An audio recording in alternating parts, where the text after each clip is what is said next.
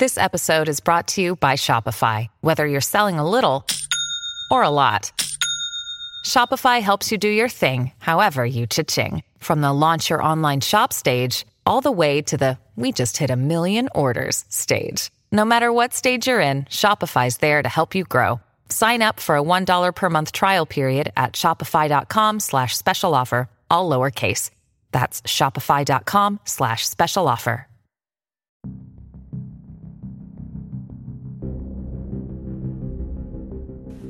Today's read, Midnight, A Gangster Love Story by Sister Soja, Chapter 39, The Calm. Early morning, we took the Greyhound to Connecticut to see about a house. We sat in the back of the bus, Uma at the window, Najah right next to her, me right next to Najah with my legs stretched out into the open aisle. With my two ladies tucked safely on the inside, I slept till we arrived.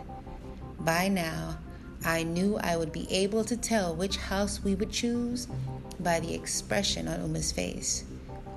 While in Connecticut, I never saw that expression. I dropped her to work on time. I grabbed up Najah and went about my day. She read her first book, then read the second. She did her homework quietly at the dojo. I did not return to our block until 12:45 a.m. Monday night or Tuesday early morning, depending on how you want to look at it. After picking Uma up from work, we all three walked together from the train station to our block and into our building. Tuesday was tight, and it was the last day of Uma's night schedule. We dropped Najah to school, then went to see a couple of Brooklyn houses for sale. From 12 noon until 2 p.m., I threw my full attention into Sensei's weapon class. The theme for the day was poisons. I found it amazing how regular items like flowers and plants and everyday household chemicals could be used to end lives. I also thought about how important it is who you allow into your personal space and trust. A woman you love, or your favorite restaurant owner, or anyone who could serve you food or drink or handle items that belong to you, that you will in turn touch, has the power to poison you in a way that authorities might never trace. I thought of Uma, who was a woman of herbs, oils, potions, and elixirs, most of them contained ingredients that could be considered secret, in the sense that she was the only one who knew about them, their portions and combinations and effects. I knew she probably already understood and knew the power of natural poisons, which were some of the lessons Sensei was giving today. I thought of Najah. She wanted me to train her in self-defense. Poison seemed like something a female could get into. I guess it's the same as spraying pepper spray or mace into an attacker's eyes. It's one of the few ways a 60 or 70 pound girl could slow down a 200 pound attacker. I believed that if I gave Najah a knife, even if I taught her how to use it, an attacker could too easily take a weapon from a small girl and use that same weapon to hurt her real bad. I cringed at the thought.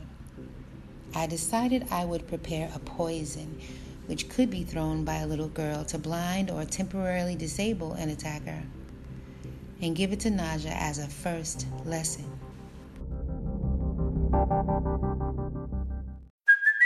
Hey, it's Kaylee Cuoco for Priceline. Ready to go to your happy place for a happy price? Well, why didn't you say so? Just download the Priceline app right now and save up to 60% on hotels. So whether it's Cousin Kevin's Kazoo concert in Kansas City, go Kevin, or Becky's Bachelorette Bash in Bermuda, you never have to miss a trip ever again. So download the Priceline app today. Your savings are waiting. Go to your happy place for a happy price. Go to your happy price, Priceline.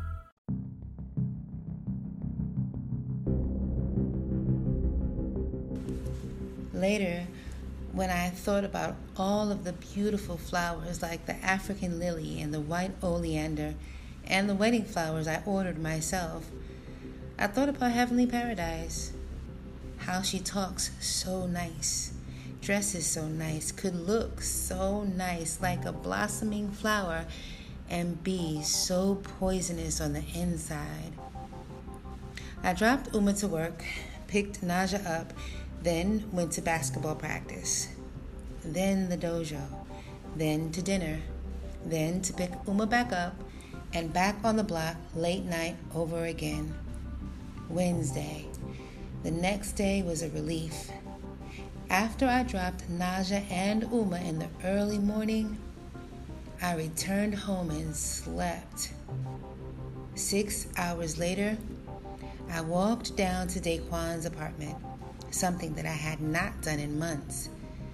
I needed to put my ear to the ground. Besides, I thought, I had the perfect pretext. Must mean jihad, Daquan said when he opened his door for me. First time you came by my place, it was jihad. The second time you came to my place, it was jihad, he said, referring to the time when I bought a 4.5 and a silencer off of him. Now, this is the third time. What can I get for you, he asked. They say omens come in threes, he added. No jihad. No beef. I stopped by to put you up on something. You know I'm playing ball over at. I told him the whole rundown on the teen league, minus the money involved, and about the upcoming scrimmage on Friday night. I thought you might want to check it out. There might be some business opportunities, some heavy players out, you know what I mean? I said, yeah, I knew about the Hustlers League, but not about the junior division. You should have told me sooner. I would have put my brothers on it. I turned like I was leaving. So, what you think about this shit with our man Conflict? He asked me. I turned back.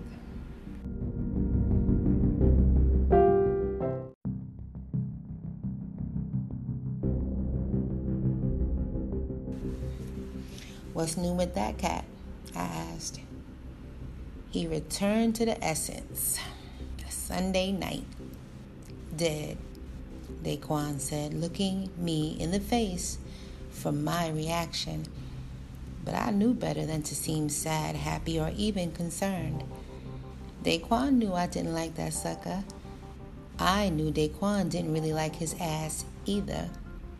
Matter of fact, there was a bunch of cats that hated that dumbass tyrant, and only affiliated with him because he was Superior's brother.